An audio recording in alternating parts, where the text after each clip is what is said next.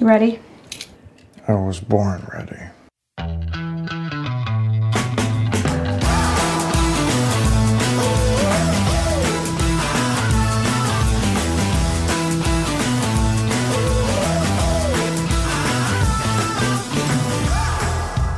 Welcome to the Advisory Opinions Podcast. This is David French with Sarah Isgur. and we're going to cover, we're not going to have as many things that we're going to cover today, but they're going to be consequential. So, we're going to talk a little bit about what's happening in Washington, um, some of the law and surrounding the events that are happening in Wisconsin, uh, what we don't know and need to know, for example, about the Jacob Blake shooting, and some of the law surrounding the vigilantism we've watched uh, unfold over the last couple of nights, including some legal complications around the shooting that uh, occurred last night, where uh, two people were killed, one person seriously injured. Really, an awful night of violence. So we're gonna we're gonna talk about that. We're also going to go take a walk down memory lane, a legal memory that might become pretty darn relevant really soon. A little case called Bush v. Gore. We're also going to talk about TikTok. And then we're going to end up with an interesting question that Sarah asked during, during the dispatch pod that bears further conversation in this, the premier, the premier pod in the dispatch network. Um, Sarah, so you've been monitoring what's been going on in Wisconsin. Um, you've watched all of the relevant videos uh, that are yeah. out there, including the the really uh, rough. They're all really they're all really rough um, video. Just tough to see the Jacob Blake shooting, the the the video of the shootings last night. Um, what are your initial thoughts? And, and we've talked the politics of this um, in the dispatch pod um, that will be coming out before this podcast comes out. But what what were some of your thoughts if you as you've seen this unfold? Per usual, these videos are incredibly hard to watch, and it's upsetting to say per usual, but that's what's yeah. happening. Um, you know, uh, David, you know this because you have children and you have a wonderful wife, but there are certain things that happen postpartum to your brain chemistry as a woman yeah. that are just different. And um, for me, it's been some anxiety related to my little baby um, that especially as I get tired during the day, my anxiety increases. And I know that it's not always rational, but I have to just say, like, knowing that his kids are in the back of that car as you watch the video, yeah. for me was even um, more difficult than I think it would have been a year ago uh, and I was watching the video and I was a little tired. And so, like, that, it's just very, very hard to know that there were children in the back of that car and that that was their father that they were watching. Um, set aside the law, you know, just as, yeah. a, as a human. Uh, and then you have the video from Wisconsin last night. And it, what struck me about that is how preventable that was. It's, oh my goodness. It's that was a loss of life that um you know, everyone in that situation didn't need to be doing what they were doing in a lot of ways. And then yeah. the result is this catastrophically tragic result. And um, we can talk about the legal aspects of that. But if you're the family of everyone involved in that, you're just, uh, what a waste. Yeah. I mean, and in some ways, I felt like what happened ultimately last night in Kenosha, where again two two people were killed, one was seriously wounded this was, in my view, and I hate to say this, inevitable. Um, there was there were only so many circumstances where you were going to see clashes between violent protesters and armed militia before somebody was going to pull a trigger. And it looks like somebody certainly did, and it looks like probably two somebodies did last night, killing two people.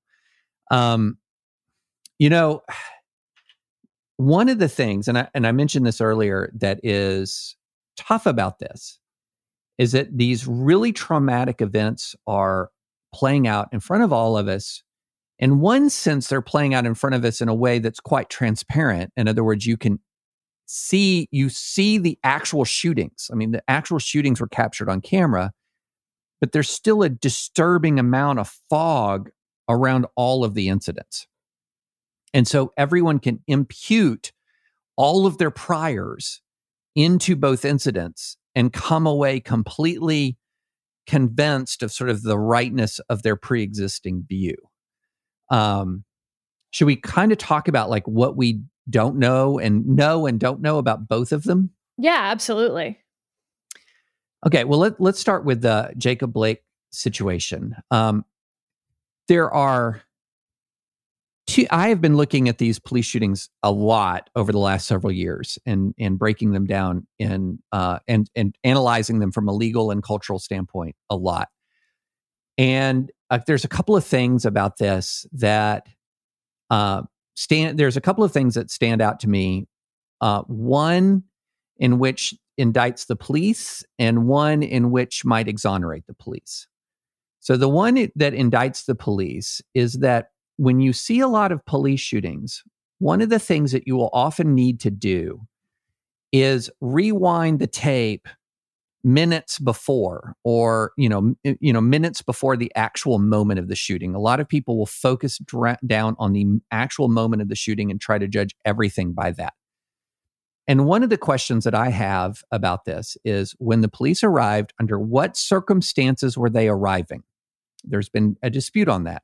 Was Jacob Blake trying to break up a fight that other people were involved in? Was Jacob Blake the subject of the complaint when the police arrived? He apparently had a warrant out for his arrest. At what point were the officers aware of that? What did they believe that he had been? Uh, what was their state of mind on what his prior criminal record was, to the extent to which influences the way in which they thought he was potentially violent? Did they believe that he had a weapon with him at any point? All of these are questions we don't have definitive answers to. Uh, but there is something that I'm very curious about, and, and that is why could four officers not control him physically before he walked into the car? And I think that that is walk to the car, because I think that that is going to be a very important question to answer as to why things got so bad the actual reach into the car, um, there have been recent cases, Sarah, in which juries have exonerated officers who have fired on a suspect who reached into a car and they could not see what the suspect was reaching for. The most recent uh, example of that is the shooting Betty Shelby, a Tulsa police officer who shot a African American man named uh, Terrence Crutcher. Uh, this was a couple years ago where he was in the street, was not obeying her commands. She asked him not to reach into the car. He reached into the car. She fired a shot. And she was exonerated from that in that circumstance because of him, the fact that he reached for something in defiance of commands created uh, a reasonable a, a reasonable sense of risk to the officer and uh, so there's actual recent case there's recent cases where that reaching has been deemed to be sufficient justification. But again this time an officer was right on top of him. What did the officer see when he started firing? Or did he you know the so there's so much we don't know right now that makes it so difficult to draw a definitive conclusion about the event and a couple things on that. One, there's two officers right there behind him at the door mm-hmm. of the mm-hmm. car, one's in front of the other. Uh, as you said, there's a lot we don't know, but the officer in front should have been able to see more than the officer behind him. So if you mm-hmm. haven't seen this video, it's basically three people back to back to back. Right. Um, you know, did the front officer yell gun? Mm-hmm. We don't know um, and then the back officer shoots. We actually, I do not know who fired these shots. Uh, both did. Um, there's also been some discussion of a taser was used earlier. We've talked about this before, but the reasonable use of force question is one that is a very, very narrow time frame. It is in yeah. that moment. Did the police officer fear for their life? Reasonably. Reasonably. It is not um, did they allow it to escalate too much before that. And so I think for a lot of non lawyers who watch a video like that, you're like, this was preventable. Every yeah. step of the way, this could have happened, and this could have happened, and this could have happened. That is true. And it's an odd part of our law that that when it comes to these things, that usually does not factor in to the legal question of whether the officer reasonably feared for their life in the moment that they fired the shot. And I'm so really this is one of those cases I think that it's going to that's going to stun people and you're going to have a lot of people who think that that is a really unfair uh, legal analysis of it. Yeah, as I've looked at a ton of these cases, I've generally grouped them into three general three general categories. So category 1 is a shooting by the police that is righteous and prudent from the get-go all the way through. So you will see this and you can find these on the internet. And that there is an active shooter somebody who's in the process of shooting and a police officer rolls up and and takes care of the situation. That's from start to finish the officer does the right thing. Or officers at a traffic stop routine somebody pulls a gun officer responds in the moment. So that's the kind of shooting that happens uh, a lot in this country where from start to finish there you cannot fault the officer. Officer is doing the right thing then there's this other thing, this other uh, this other form of a police shooting or police killing, like George Floyd. There was no there was no killing where you can, I mean, no shooting where you can see in the moment the officer was wrong. Uh, one of the parad- paradigmatic examples of this is the shooting of, for example, Walter Scott as he was running away. Um, clearly wrong. Then there's this other category, Sarah, that happens more than we would want to see where the police make a series of mistakes that culminates in a crisis that the police resolve with deadly force. Exactly. That's actually uh, the majority of these cases that we deal with in the public. And by the way, this feels true in our politics as well. We're never talking about black and white cases, but then everyone treats them like they're black and white cases. The majority of these videos that I have had to watch in my job have been cases where I am disgusted by the actions that lead to the reasonable use of deadly force. Yeah, there I I can think of a couple I I can think of examples just sort of off the top of my head. I mean, um there's an awful case involving a guy named Daniel Shaver and I would urge you not to look at this video because it's one of the most heartbreaking things you'll ever see. The police gave conflicting commands um, crawl towards us. Uh, don't use your hands.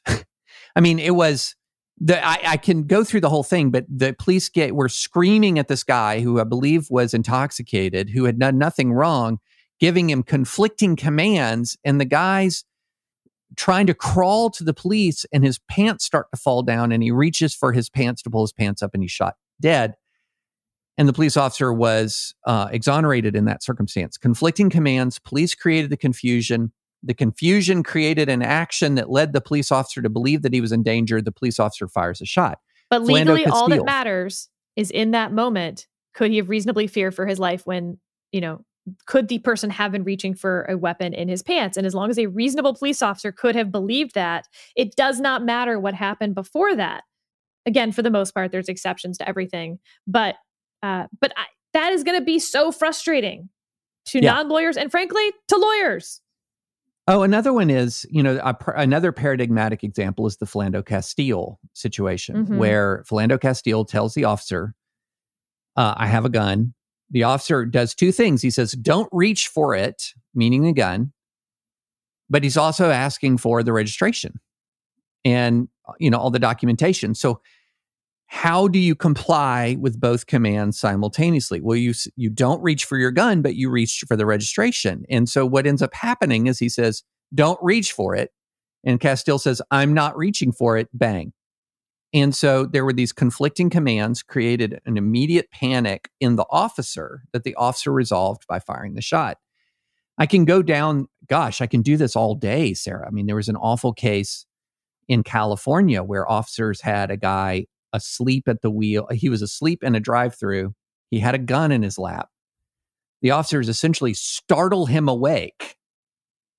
They startle him awake. And as they're screaming at him, he's in a car with the uh, windows uh, pull, rolled up, so they he can't really hear as they're screaming at him, "Show me your hands! Show me your hands! Show me your hands!" The guy who has a gun wakes up confused, and they kill him within three seconds. But he had a gun right in his lap, and you know, so these kinds of things are occurring quite a bit where there is officer confusion that is re- resolved by deadly violence, and the law as it's written doesn't deal with this well. Yeah, so and that this just goes back to what we don't know about what we're seeing in this video that everyone is treating on both sides as if it tells only their story. Yeah.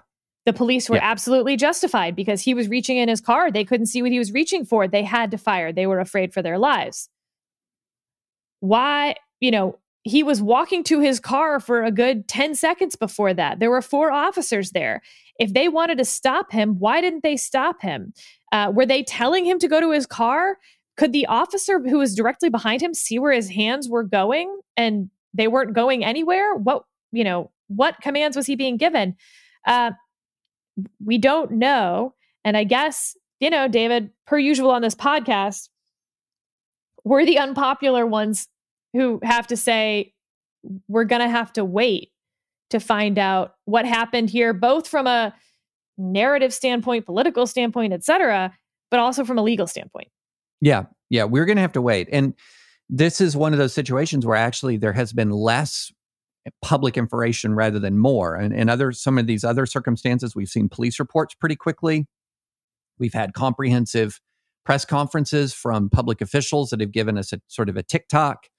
Um, we've not really had that as much here, so we have to wait and see um, what the full picture was before we can render the final judgment. Because, as you said, the law here is actually really pretty pro police. Um, that and because the question is, is it going to be reasonable to believe uh, in that moment of the shooting that the that the officer was in danger, their life was in danger, or they're in danger of serious bodily harm? Um, and we just don't know the answer to that yet. So fast we- forward three days. Fast forward three days, and we have uh, rioting going on. We've had, for example, an older gentleman, I don't know if you saw this, beaten unconscious when he tried to defend his business with a fire extinguisher. Um, police are present, but they're obviously not stopping the rioting. And so, as has happened in some other places, when um, there has been a strong presence of of rioters, you've begun to see armed citizens. I don't know if you'd call them militia, but they're not the business owner. They're not so the homeowner like the McCloskeys who are in the Republican National Convention, but armed citizens who show up to quote protect property. And there you can see some of these folks being interviewed. And my goodness, Sarah, is that a bad idea? um, to grab your AR 15 and to head downtown uh, as an untrained person uh, with heavily armed and to purport to defend other people's property.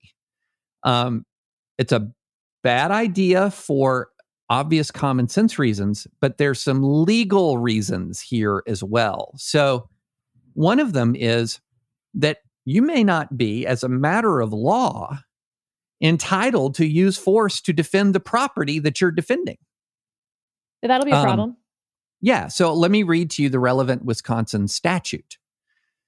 A person is privileged to defend a third person's property from real or apparent unlawful interference by, by another under the same conditions and by the same means as those under by which the person is privileged to defend his or own property from real, real or un- apparent unlawful interference, provided, always read after provided, that the person reasonably believes the facts are such as would give the third person to, privilege to defend his or her own, own property, that his or her intervention is necessary for the protection of the third person's property, and the third person whose property the person is protecting is a member of his or her immediate family or household, or a person whose property the person has a legal duty to protect, or is a merchant, and the actor is the merchant's employee or agent.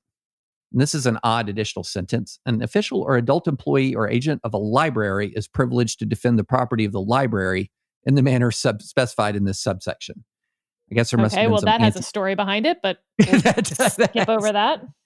So, in other words, it has to be your family's property, your household's property, um, a property you have a legal duty to protect, or you have Like, to for be an instance, employee. if you're a security guard or, uh, yeah, you've entered into some contractual relationship there.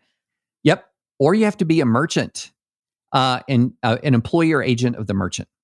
So if I'm showing up with my AR to the local uh, 7-Eleven to defend it, I don't have the right to do that. Yeah, there could be some questions. Uh, for instance, if you show up to a business, the business owner is there also trying to defend his property. Can he create an agent relationship in the moment with you? Maybe.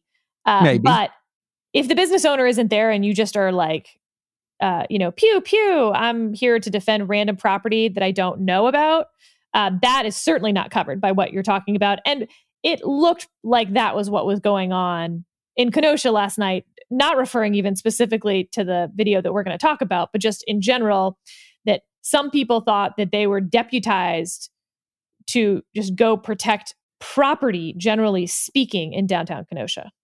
And and also here's another relevant Wisconsin statute. It is not reasonable to intentionally use force intended or likely to cause death or great bodily harm for the sole purpose of defense of one's property.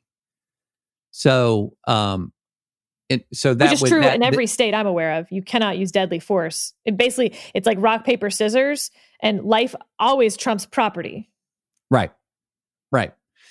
Now there are some states where you don't have you have the stand the stand your ground you have stand your ground status is the instant you set foot on someone sets foot on your property you have zero duty to retreat. Um, that's you know Missouri for example where we had the McCloskey situation. But so here you have you do not it is not reasonable to use deadly force to defend property and if you're a third party and you're not the employer agent of the merchant you don't have the right to defend their property. And then let's throw the other complicator here on there, which is that it's actually also a crime to point your weapon at somebody. Okay. So, but if- David, we have all of those things that apply before that video starts, Yes. potentially. So Yes. you're walking around downtown Kenosha with a gun, quote unquote, defending property. You can be charged with a number of crimes based on what you're reading, David. you're criming. As- You're if criming. you if you're sitting there outside of a 7-Eleven and you point an AR at somebody to defend the 7-Eleven that is not yours and and you've not been deputized to defend it, you have committed a crime. Flat out, you've committed a crime. Um, now, at the same time, uh, so I, I also have a right to defend myself. Right. and that's where we get into the video that we watched and the controversy around it. Yes. So in the video we watched, a young man is running. He's got a, a rifle and he's running with his rifle through protesters. He apparently trips and falls, and people yell, Get him. At which point, a uh, two or three guys kind of cluster around him. The guy who falls opens fire. Everyone scatters. One person falls, another person staggers away injured, and then you hear other gunshots. So now here, here's where this gets so tangled. So if he's pointed his weapon at people unlawfully, the people he points at suddenly have a right of self defense themselves.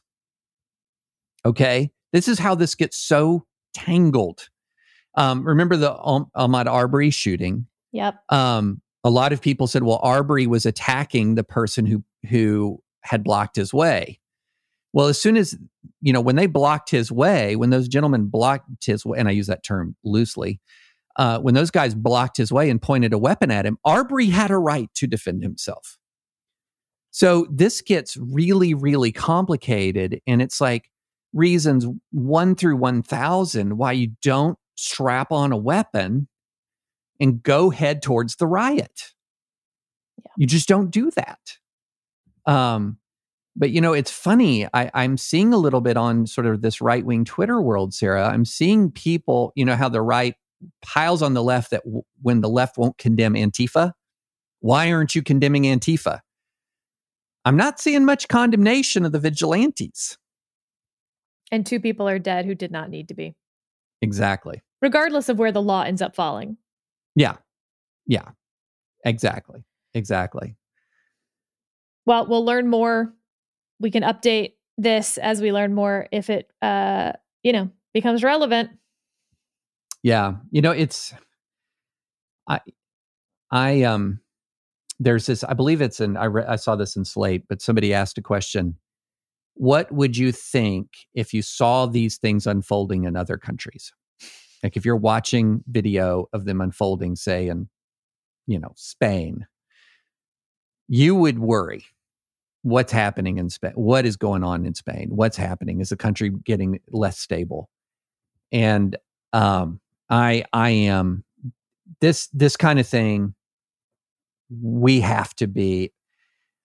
We have to find a way. If we cannot find a way to disentangle this from partisan politics and restore order while protecting constitutional rights, I am very I'm very alarmed by what's happening. Shall we take a walk back into history? Yeah. so should should we go from like simpler times? yeah, doesn't Bush v. Gore sort of feel like um I don't know, the Oxford debating club compared to what we're going through now? Ugh. Yeah, who knew that we'd long for the days of Bush v. Gore? That felt pretty catastrophic at the time. Yeah, it didn't it though? So you, this was your your idea to bring up Bush v. Gore, and it, when you when it was your idea, you seemed to have a very specific kind of legal thought in your mind as you brought it up. So I'm very curious as to why, aside from the obvious of this was the last time the Supreme Court got directly involved in a presidential election, what were what was in that Sarah cranium specifically about Bush v. Gore? So we all just sort of like throw Bush v. Gore around. Uh, talking about like, oh, election recounts, Bush v. Gore. But if you remember the actual issue in Bush v. Gore, the election had gotten thrown uh, to Florida. That was clearly where it was going to matter. Uh, Katherine Harris, who was the Florida Secretary of State and a Republican, declared Bush the winner of the 25 electoral votes. And then there was a recount. And the Supreme Court was asked to decide whether the recount uh, was constitutional, basically. The Supreme Court said that it wasn't. The recount was uh, forced to stop. And it fell back on the last certification of the count, which was Republican Florida Secretary Katherine Harris saying that Bush had won. The end, everyone's super upset. Why does this matter? Because the reason that the Supreme Court stopped the recount could be quite relevant to what we're looking at in November. Now, remember, I told this like horrible scenario where on November 3rd, there's in person voting counts that we have, but then we have 40 million absentee ballots scattered around the country, millions of which will be in battleground states. And you could have recounts in, let's be conservative here, David, eight, eight battleground states. Right. And uh, so we need to count all these absentee ballots. There are objective measures and there are subjective measures, which I talked about, but let's take a subjective one, which is signature matches. The signature would need to match the signature card. Here's the problem the Supreme Court, it was actually 7 2 that Florida's recount mechanisms violated the Equal Protection Clause. Everyone thinks of right. Bush v. Gore as 5 4. It was 5 4 on the remedy, let's call it, for that, which was could there could we come up with other ways to do the recount in time before the December 12th or uh, sorry, December 18th meeting of the Electoral College? And four members of the court thought that they could do it or should do it. And five members of the court said, nope, it's done and we're out of time. But Seven justices agreed that it was a violation of the Equal Protection Clause. Here's the problem for November, David. yeah. Well, there's a few, right? But let me let me read you a little section here. The right to vote is protected in more than the initial allocation of the franchise. Equal protection applies as well to the manner of its exercise. Having once granted the right to vote on equal terms, the state may not, by later arbitrary and disparate treatment, value one person's vote over that of another. Remember, seven justices agreed with that. but we have a problem, David, because that was a recount, meaning we already had an initial count of the ballots. What right. happens when we don't have an initial count? So the court can't just say, and we're done, which is what the court did in Bush v. Gore. There was a count to then rely on. They will not have that as an out. There will have to be counts across the country of absentee ballots. And those counts will have to be on equal terms because of Bush right. v. Gore. Right. How do you do that across not just eight states, but within those states where, you know, one person is saying most of the signatures, you know, I think that generally speaking, signatures match. And I'm going to, def- for the most part, defer and have a presumption that the signatures match. And someone else has a presumption that the signatures don't match. You have to prove that the signatures match. And what if that's a stated policy. What if it's just in their heart and you have statistics showing that in one county, uh, 95% of the signatures were held to match. And in the county right over from that, only 45% of the signatures were held to match. Uh, what is the Supreme Court going to say about policies that differ from state to state, policies that differ within state, which would look exactly like Bush v. Gore, or statistical anomalies similar to our disparate impact versus disparate treatment uh, jurisprudence. Uh, hot mess, David. Hot. Oh my gosh. Hot steaming mess. So you you mentioned Bush v. Gore, and in the back of my mind, I was like, oh yeah, I remember Bush v. Gore. I remember it was an equal protection issue. I remember it was about the method in which the ballots were going to be counted. And so, the, but then I went back and I reread it, and it just brought back a flood a flood of memories. memories. so, um, as we record this, I'm wearing uh, my Cornell Law T-shirt. Ironically enough, because I was teaching at Cornell Law School at the time, living in Ithaca, New York. Um, the legal issues were so fun- fascinating that I divided the class in half, and one half of the class was arguing the Bush side, and one half of the class was arguing the Gore side, and they were writing legal memos. It was really fantastic as a teaching tool. Um, so I was so well versed in this stuff at the time. And then also at the time, while right when this is um, right when this is absolute uh, reaching its absolute apex, uh, Nancy goes into labor. Um, and it was kind of a difficult labor and the doctor was in the room with us this is un- not normal um, the doctor was in the room with us the entire labor Why? yeah that's not normal why? Because he was asking me question after question about Bush v. Gore.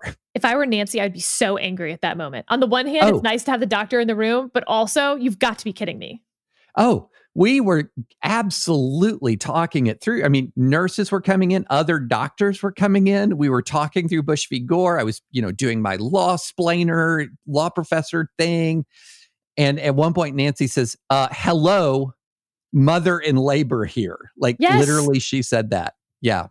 So that's right. That's how I remember this so well.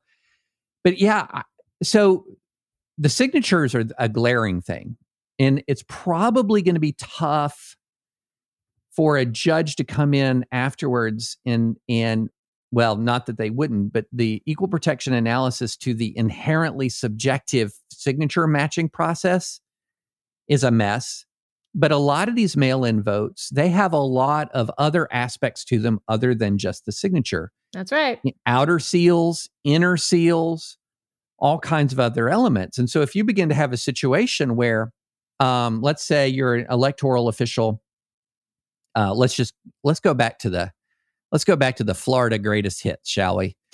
Broward County. Ugh. You're Broward County election official. And, and look, I'm just throwing this county out there. I don't know the actual Florida sealing requirements, et cetera, et cetera. Let, let's just say Broward County is allowing uh, ballots with an intact outer seal, but a broken inner seal. And Palm Beach County is saying, nope, the ballot has to have intact outer seal, intact inner seal. And the reason why Broward went with the allowing the broken inner seal because it was so common that it was excessively disenfranchising voters, and the subjective view was the outer seal's enough. Well, Bush v. Gore is going to come in like Thor's hammer in that circumstance. And um, unlike in Bush v. Gore, they will have to also have a remedy. Right. Exactly. As in they'll have to say, from now on, all inner seals must be sealed or not. And that's, uh, you know, that's what Bush v. Gore didn't do, which I think would have made it. I mean, you thought Bush v. Gore was bad. This would have made it worse if then the Supreme Court had also needed to fashion a remedy or throw it back to the Florida Supreme Court to fashion a remedy somehow in the five days remaining. I mean, just mess after mess. And these counts will be going on in the meantime. Yeah, exactly. Going on against a backdrop of American polarization that is orders of magnitude worse than it was in 2000. So I'm orders hoping I'm wrong. I'm, I'm hoping I'm wrong on several things. I'm hoping I'm wrong that uh, this will come down to absentee ballots. I'm hoping that everyone who can vote in person will vote in person. I'm hoping I'm wrong that uh, by the time the election comes around, we will still have a partisan breakdown in absentee ballots. It'd be great if the absentee ballots, for the most part, were evenly split. Um, I mean, not great because we'd still have a mess, but like a different mess. Yeah. Uh, and I'm I'm hoping I'm wrong that people will lack the patience and calm and fortitude to let a legal process play out and that when that process has to make a decision that's going to make half the country angry one way or the other that the half the country that is on the losing side will accept that result. Which we can talk about bush v. Gore and that the democrats didn't accept the result. I've heard that so much. No they did actually accept did. the result. They did. They may be pissed off about it. They may have commented on it. They may have you know snidely said that Bush didn't win the popular vote for eight years. But as a country, the result was accepted. The bottom line is Al Gore gave a remarkably gracious speech, remarkably gracious after the decision was announced. I, I don't know if you remember that, but I remember watching that and going, you know, Al Gore, I was really against you, but my goodness, this is a gracious concession there was absolutely no threat to the peaceful transition of power. I mean, yeah, in the sense that people say, hey, actually, I think really honestly, more people went to the polls on November in November 2000 intending to vote for Al Gore than intending to vote for George W. Bush. That might be right. Yep. That might be right. Y'all, this was so close. And one of the interesting aspects of the uh, Supreme Court opinion is how upfront they acknowledge that about 2% of all ballots 2% of all ballots have some sort of issue with the presidential slot. And that's so much more than the margin of victory here that I think only God in heaven knows who a majority of Floridians intended or a plurality of Floridians intended to vote for. But God could not decide this one. And so our legal process had to pick. now, theologically, okay. Sarah, uh, God did have a winner. I, the the I'm going to dispute that he could not. He oh, could not. sorry. but sorry. no, the the but the bottom line is to this day. I mean, there there were some really interesting newspaper recounts that were done after that sort of reached a conclusion that you could have to a greater or lesser degree confidence that Bush won. Actually, um, but still, there's a lot of metaphysical uncertainty about this, and there was no threat to the peaceful transfer of power. And and I'm not going to. Also, I guess what I would say is, it, our system actually is not supposed to determine who people intended to vote for that day. That's not how right. we determine a winner of the presidency. We determine a winner of the presidency based on our constitution. Mm-hmm. And our constitution in in this case valued um, a date certain by which you would know over the exactitude of people's intended votes. So, how, you know, that's an interesting debate, but it's not relevant to who should have become president, if that makes sense. Right, right. Well, the, there were time limits that had to be observed constitutionally that because that, we just and, we decided as a as a society we valued that over perfection Right. Exactly. Exactly. And, and that's going to happen again this time. So anyway, that's that's the Bush v. Gore thing. Happy memories. Uh, well, can recommend I, can people I go inject, read the opinion. Yeah. Can I inject a tiny bit of optimism? Okay. Um, all of the stuff that we have laid out, like this sort of dystopian voting stuff that we've laid out and sort of tried to raise the alarm about in the last couple of podcasts, I classify it as foreseeable but not probable. That's so I'm going to be wildly optimistic and I'm going to say state officials have learned lessons from the terrible failures this earlier this spring in the primaries. Um, I'm also going to believe that the margin of, of victory is going to be outside the margin of error. I think both of awesome. those things I'm, are, I'm hoping, probable, but it's foreseeable that it, they won't be. We'll see. All right, let's do some quick TikTok. Yes. Yes. So um, TikTok has filed suit. Um, and you know, uh, just to just to make just to in case anyone had any doubt, a previous uh, a previous podcast, I declared that I had a TikTok channel um, in which I uh, was doing viral dance moves to Taylor Swift songs. That was fake news. That was fake news. It's TikTok to 80s hairband metal. Oh God. And no, I my kids, my kids have loved TikTok. I don't have it on my phone, but TikTok has filed suit to live uh, to try to stay in business, and it's an interesting lawsuit. Um, it's interesting, and it it it basically is going to add.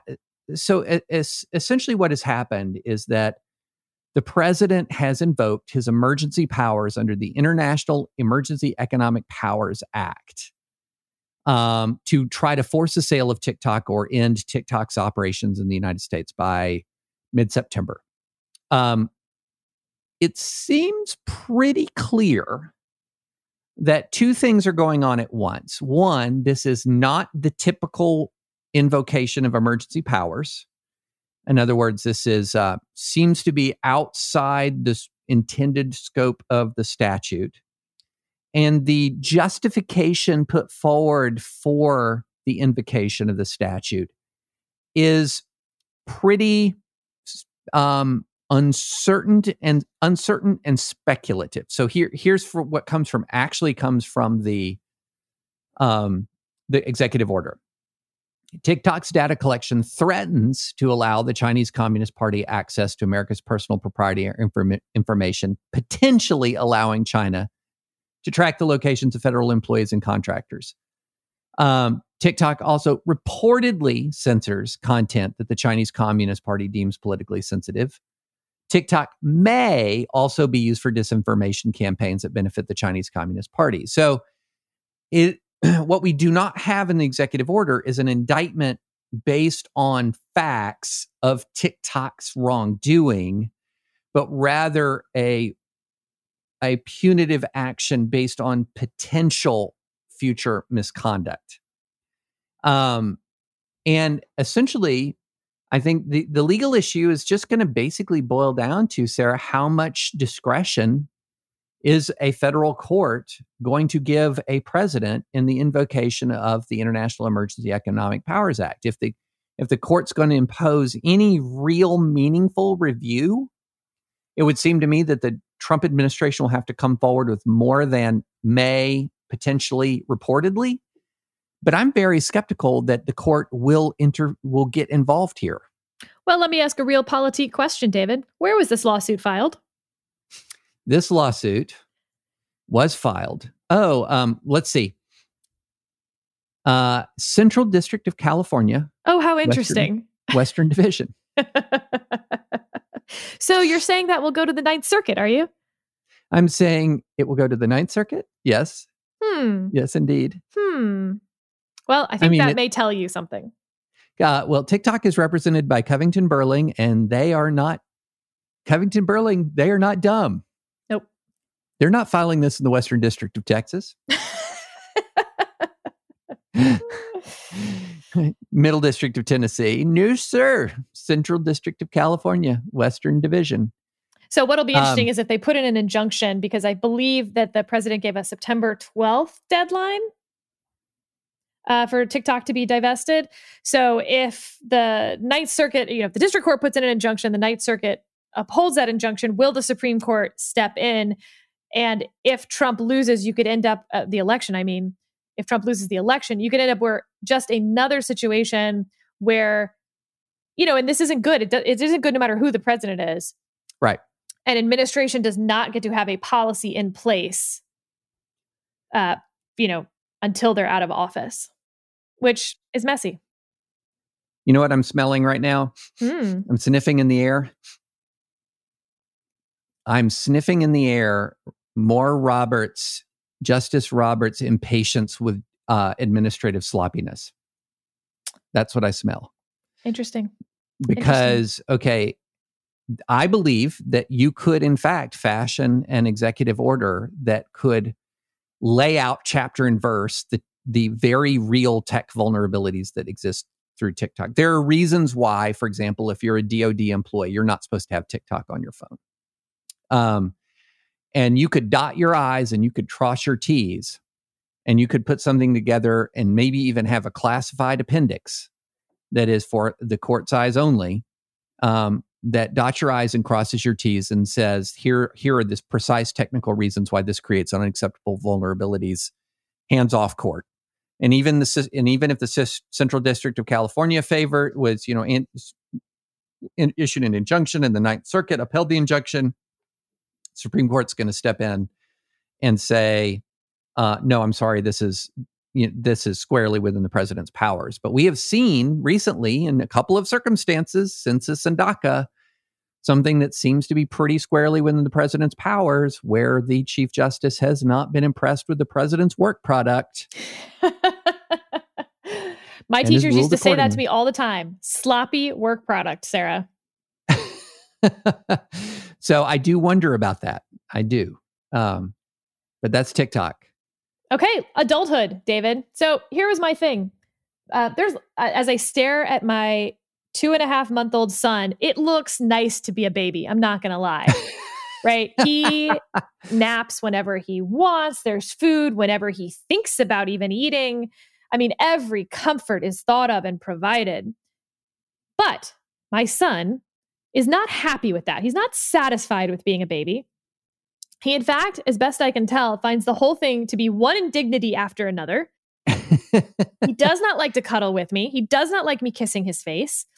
Uh, we got him a little floaty that um, goes around his little neck in the bathtub, and it's supposed to be like super fun, you know, to like watch your kid. And uh, lots of parents are like, "Oh, my son cried at first, but eventually liked it." No, my son immediately kicked away from me to the other side of the bathtub, having the best time ever, and like was like, "When do I get to sign a lease on my own apartment?"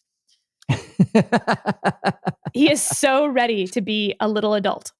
So I was thinking, you know what? He has a point because there are so many moments in adulthood when I'm like, damn, it feels good to be a gangster, you know? Like,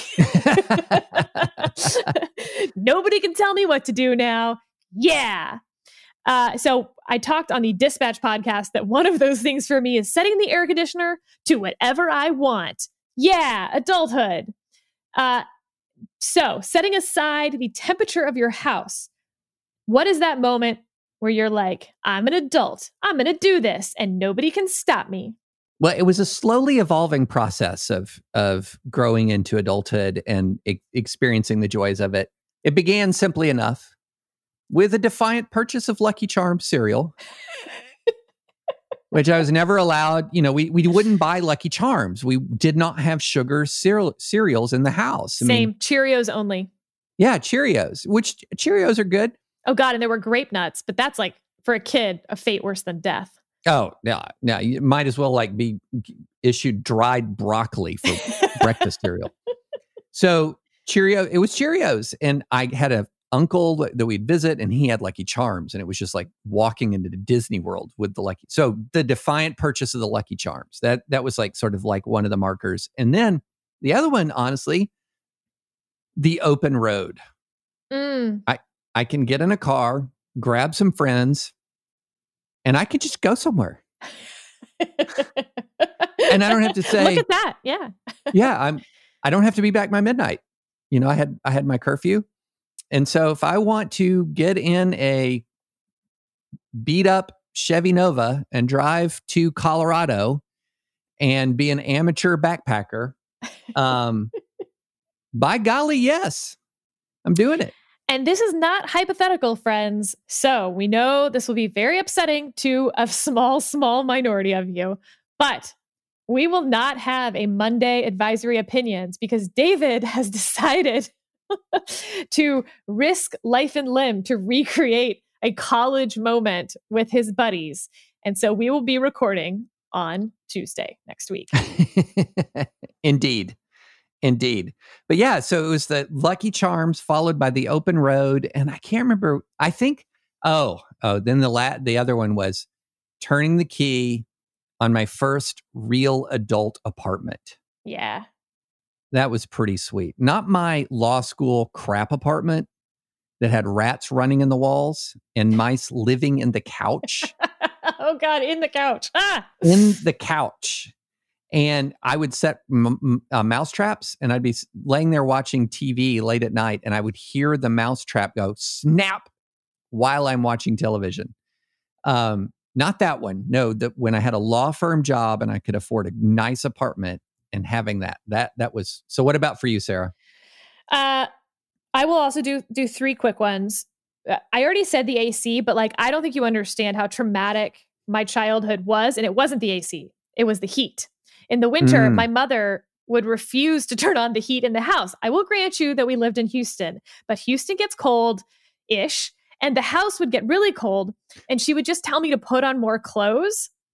And when we moved into this house and I was super cold and like putting all these clothes on, my husband was like, darling, turn up the heat in like this dramatic fashion of like we've made it we've arrived you can be a temperature that you're comfortable at and I was just like, whoa.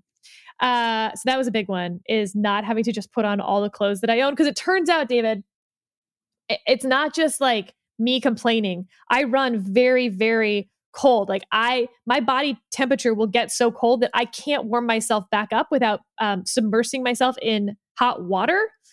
Uh, so it's also a time suck and it's very unpleasant. And I'm like, you know, shaking. Okay. So that's one. Two, oh man, the car thing is so real. Uh, when I got my license, I went first thing in the morning with my mother, dropped her off back at home, got into the car, was supposed to head back to school, but I did not. I instead headed to the grocery store that was behind my high school and it went in for jelly bellies. And I sat in my car and I just ate some jelly bellies for a few minutes, David. I just did it. yeah. My time, Sweets my space sweets and the road. That's not That's that right. different. Okay, but the last thing, and this is, I think, the biggest one. My mother, who I previously mentioned would not turn on the heat, is just notoriously cheap. She was the youngest of 10 children, um, you know, immigrant parents, grew up on a dairy farm. The woman does not spend money on anything ever, ever, ever. And I was inculcated into that culture, and I do, I really do follow it in a lot of ways. I, I do not have um, many spendthrift tendencies. So when I do spend frivolous money on something, it is a thrill. and I don't mean big purchases, I mean little ones. So this week, I purchased two, David, two frivolous things. One I've already described to you, which is the the, the, inner tube to play with the baby in the bathtub, awesome. which is called an Otteroo. And it was a stupid, like it was $25. That's a that's a stupid amount of money for what this thing is but you know what? It has brought me so much joy. And the second one, cane toads are a real problem. They're a pest, David.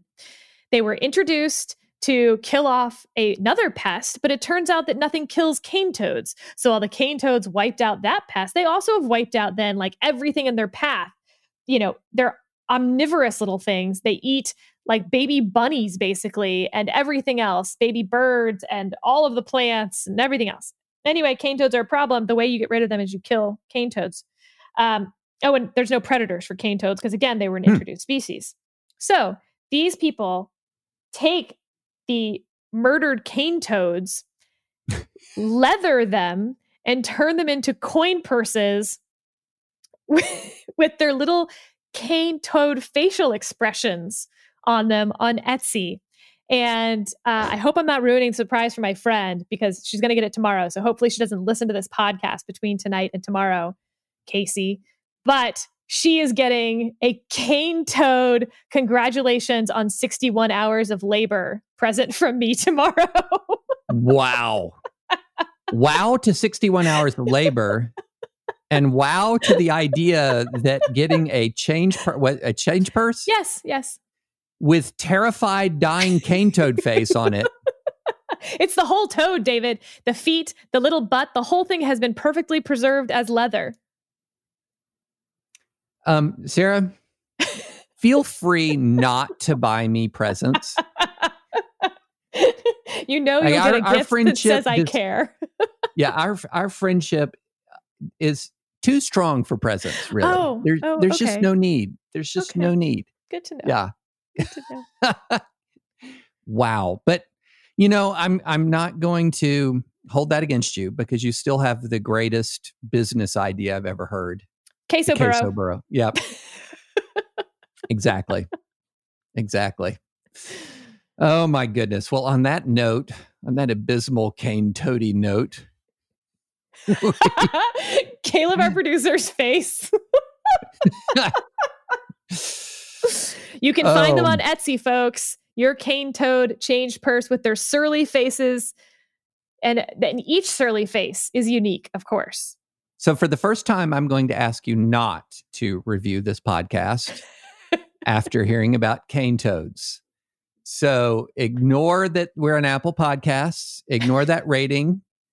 Uh, don't resist that urge to press one star, but do check out the dispatch.com and please do subscribe to this uh, podcast because normally we have better gift ideas than that. If you follow me on Twitter, I'll tweet a picture of the cane toad tomorrow, right when I give it to her. Oh my goodness. and that Twitter handle is at Whig Newtons. Whig Newtons, like the political party. Yeah. Mm-hmm. Yeah. We, we, we got to break down that Twitter handle one day. Yeah, maybe we will. yeah, I'd look forward to that. This has been Advisory Opinions with David French and Sarah Isgur. and we will be back next week after I have summited, hopefully, Mount Elbert in Colorado. And we will talk to you then.